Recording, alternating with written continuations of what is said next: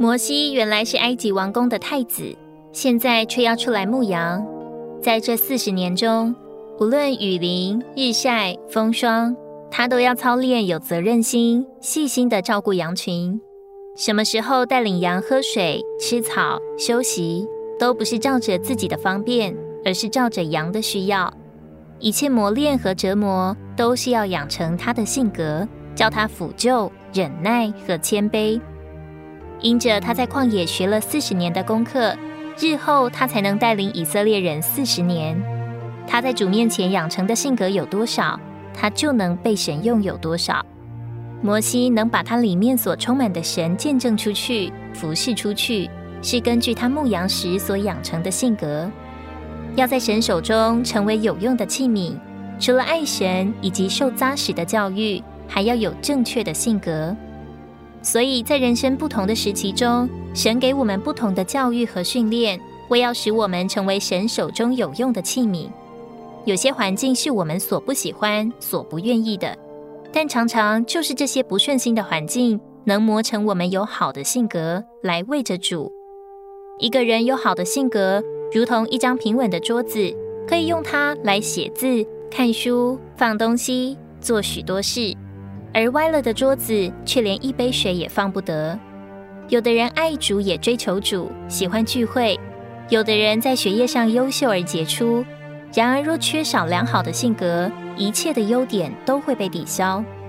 常常忘记或没有时间诚心，聚会迟到，作业忘了写，圣经诗歌忘了带。房间衣柜一团糟，衣着装扮邋遢不洁，这都和我们的性格有关。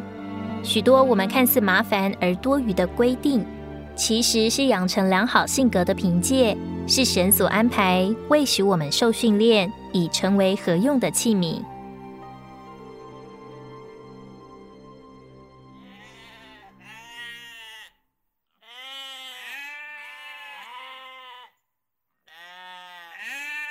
有一天，摩西又带着羊群往野外去。他走到一座山，叫做河烈山，就是神的山。那时，耶和华的使者从荆棘里火焰中向摩西显现。他看见有一团荆棘被火烧着，却没有烧毁。摩西惊讶的要上前看这大异象，耶和华就向他显现，要他将脚上的鞋脱下来，并且告诉他。我将要下来拯救以色列人，脱离埃及人的手，并领他们出那地，到美好宽阔、流奶与蜜之地，好侍奉神。为此，神差遣摩西，要他去见法老，将以色列人从埃及领出来。当以色列人出了埃及，进入了旷野，来到神要与他们立约的西乃山下，只有摩西一人上到山上，接受神颁赐给以色列人的律法。摩西独自与神有亲密的交通，成为神的朋友，甚至成为神的同伴。他在山上享受神的同在与面光，并与神面对面说话。因着神向他说话，并向他传输神的荣耀，以致摩西下山的时候，脸上的皮肤因着神的荣耀而发光。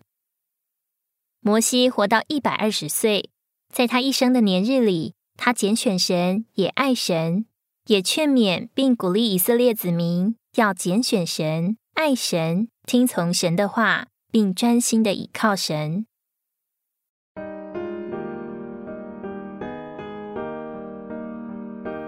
在历史上，摩西是第一个完备、合格而且完全的神的仆人，他是神仆人的标准模型，并且神对他的呼召。就是他呼召众仆人的标准。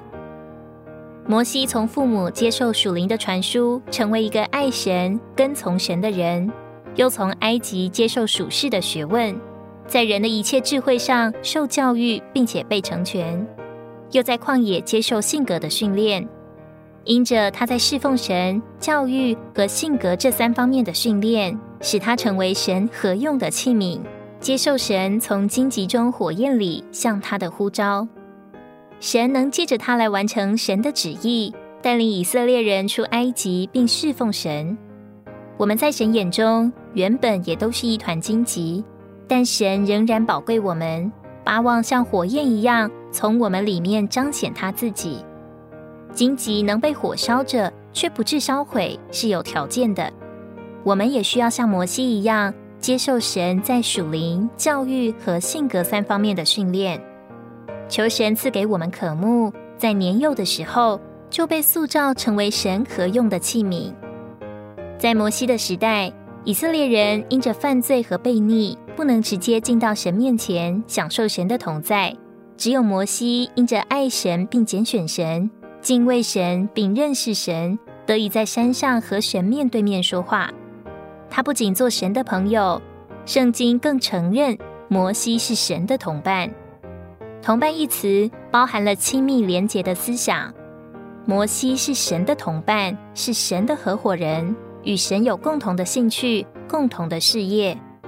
因着他与神之间有这样亲密的交通，所以他懂得神的心意。他所做的事，件件都照着神的心意，也讨神喜悦。如今借着主耶稣基督为我们死，打开了一条又新又活的路，使我们与神之间不再有遮蔽，得以坦然无惧的进到神面前。愿我们学习常与主有亲密的交通，听见神的声音，看见主的荣光，天天得着主的显现，使我们如同摩西一样。爱神，受装备，也被成全，并建立一个正确的性格，以成为公主使用的器皿，为着他的目的。